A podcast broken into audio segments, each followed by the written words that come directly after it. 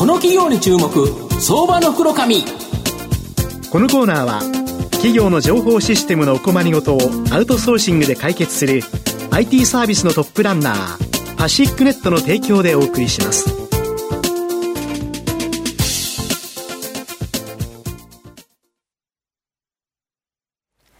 ここからは相場の福の神こと藤本信之さんとともにお送りします。藤本さん、こんにちは。毎度相場の福の神こと藤本でございます。今年もよろしくお願いいたします。新年もよろしくお願いいたします。よろしくお願いいたします。元旦から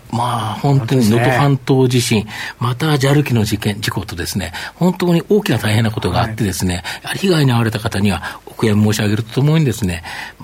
なんとか頑張っていきたいというふうに思います。はい、で、改めてですね、2024年の相場テーマ、藤本のテーマは優勝劣敗ということで、やはりですね、勝つべき銘柄が勝ち、そうでもないのは負けてしまう。これ、阪神の優勝もあるかとは思うんですけど、やはり優勝するような企業をご紹介したいというふうに思います。今日ご紹介させていただきますのが、証券コード7115、東証スタンダード上場、アルファパーチェス代表取締役社長兼 CEO の多田正幸さんにお越しいただいています。多田さん、よろしくお願いします。よろしくお願いします。よろしくお願いいたします。能登半島地震でですね、被害に遭われた方々に、私の方からも心より、お見舞いを申し上げます。アルファパーセスは東証スタンダードに上場しており、現在株価1121円、1単位11万円少しで買えます。都営地下鉄大江戸線の赤羽橋駅に近い東京港区みたいにですね、本社がある大企業に対して物、間接材の購入と駅務、修理、清掃、点検など、これをですね、効率的にまた適切かつ低コストで購入できる仕組みとサービスを提供している企業になります。御社経由で買えるものは間接材ということなんですけど、間接材って一体何ですか？はい、間接材というからにはですね、直接材というのがあります。その対比でですね、お話しするのが非常に分かりやすくなると思うんですけれども、例えば直接材というとですね、そのお客様の製品に使われる、直接使われるようなものとなります。より分かりやすく言いますと、例えば自動車メーカーさんなんかになりますとですね、ボディに使用される鉄板コーナーですね、あるいはタイヤだとか、そういったものになるんですけども、最終製品に目に見える形で組み込まれていくと、こういうものですね。一方ですね、間接材というのは、最終製品には組み込まれてはいないんですけども、その製造過程等々で使用されるものですね。例えば工具であるとか、安全用品であるとか、あるいは運搬用のパレットであるとか、さらに言うと研究所で使われるようないろんな実験用の機器であるとか、そうですよね。はい。あるいはですね、オフィスで使用されるような、いわゆる文房具だとか応益費、そういったものも間接材なんですよね。そうです。はい。なるほど。で、御社では6000万点以上の様々なものが御社の購買プラットフォームでは効率的にまた適切かつ低コストで購入できるそうで、間接材のお客様にはトヨタ自動車、ソニー、東京エレクトロン、旭化成、味の素、リコーなど、本当に日本を代表するような製造業のお客様が多いということですか？はい。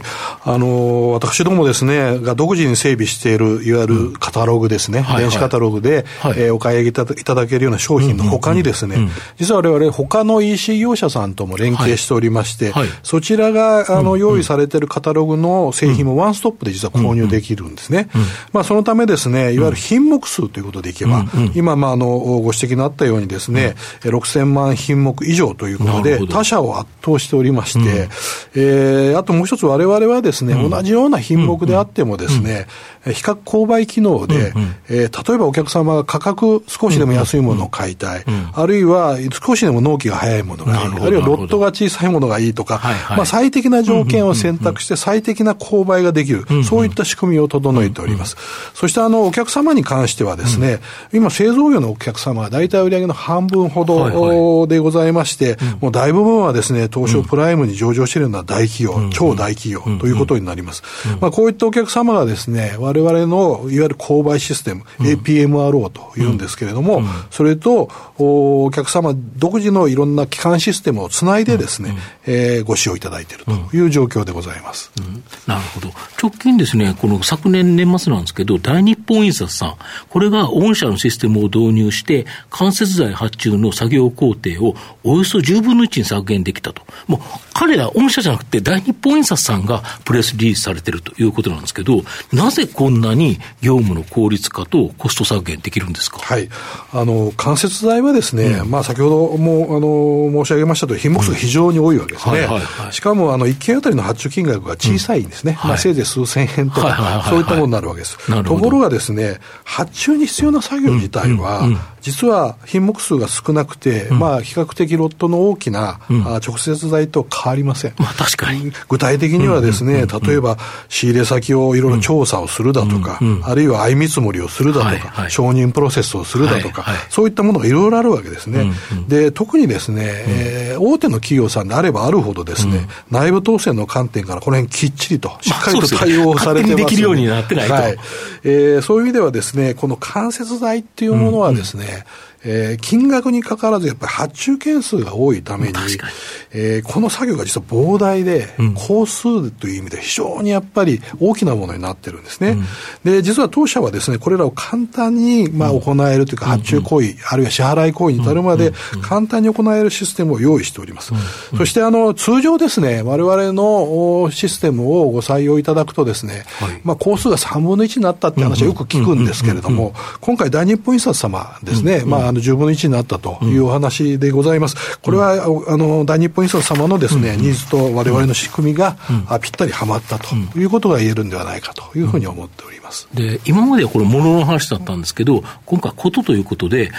清掃とか、修繕点検などこの役務を効率的にまた適切かつ低コストで発注できるそうで、こっちの方のお客さんは、ローソンさんとか松木をここからアパホテル、やっぱりチェーン展開している企業が多いということですか。例えば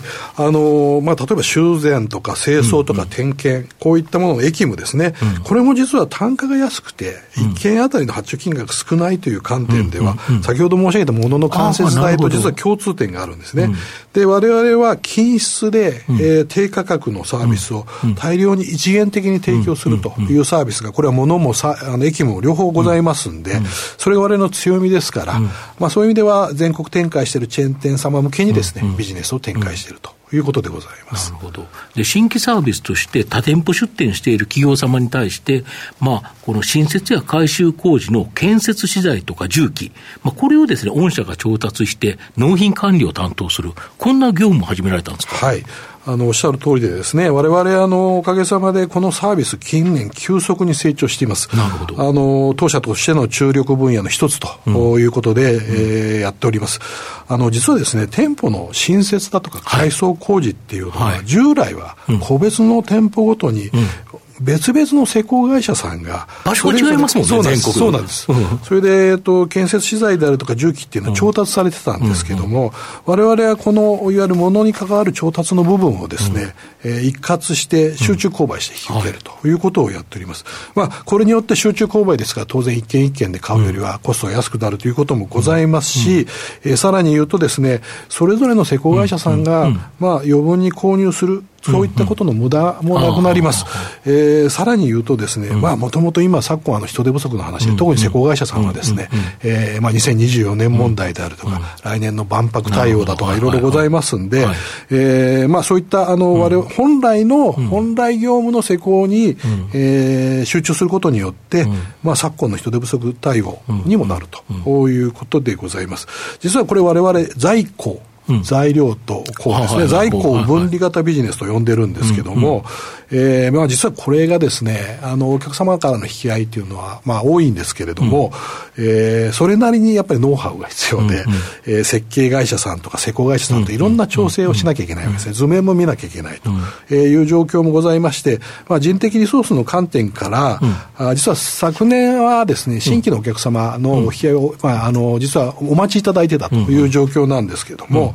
昨年1年通じてですね、業務のデジタル化を進めて効率化が実現できましたから、これからは攻めに転じて、今年は新しいお客様を獲得するという方向に持っていきたいというふうに思っております。なるほど。御社の今後の成長を引っ張るもの、改めて教えていただきたいんですが、はい、ありがとうございます。私ども先ほどちょっとご説明をいたしました APMRO という購買プラットフォームを運営しております、そこで、いろんなものだとか駅務がお買い上げになれるんですけれども、この競争力を上げていくということが何よりも成長のドライバーだというふうに考えております、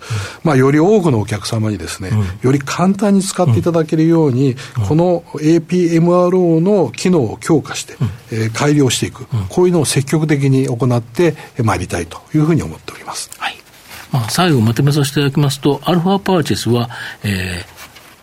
業種がですね、オルシューに分類され、単なるですね、間接材のネット通販企業と思われがちなんですけど、実は物や駅務の購買を効率的に、また適切かつ低コストで提供できる購買プラットフォーム企業になります。トヨタ、ソニー、ローソン、マクドナルドなど、日本を代表する大企業を公約化しており、今後も既存顧客の利用者増と新規顧客の獲得で大きな成長が期待できます。また、在庫分離のサービスも大きな成長の可能性があります。中長期投資でじっくりと応援したい相場の福の神のこの企業に注目銘柄になります。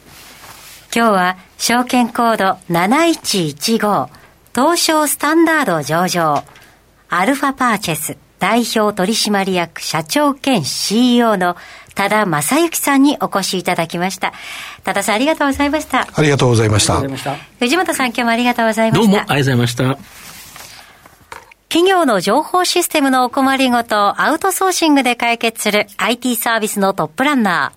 ー、東証スタンダード証券コード3021パシフィックネットは、パソコンの導入、運用管理、クラウドサービスからデータ消去、適正処理までサブスクリプションで企業の IT 部門を強力にバックアップする信頼のパートナーです。取引実績15,000社以上。東証スタンダード証券コード3021パシフィックネットにご注目ください。この企業に注目、相場の黒髪。このコーナーは企業の情報システムのお困りごとをアウトソーシングで解決するIT サービスのトップランナーパシフィックネットの提供でお送りしました。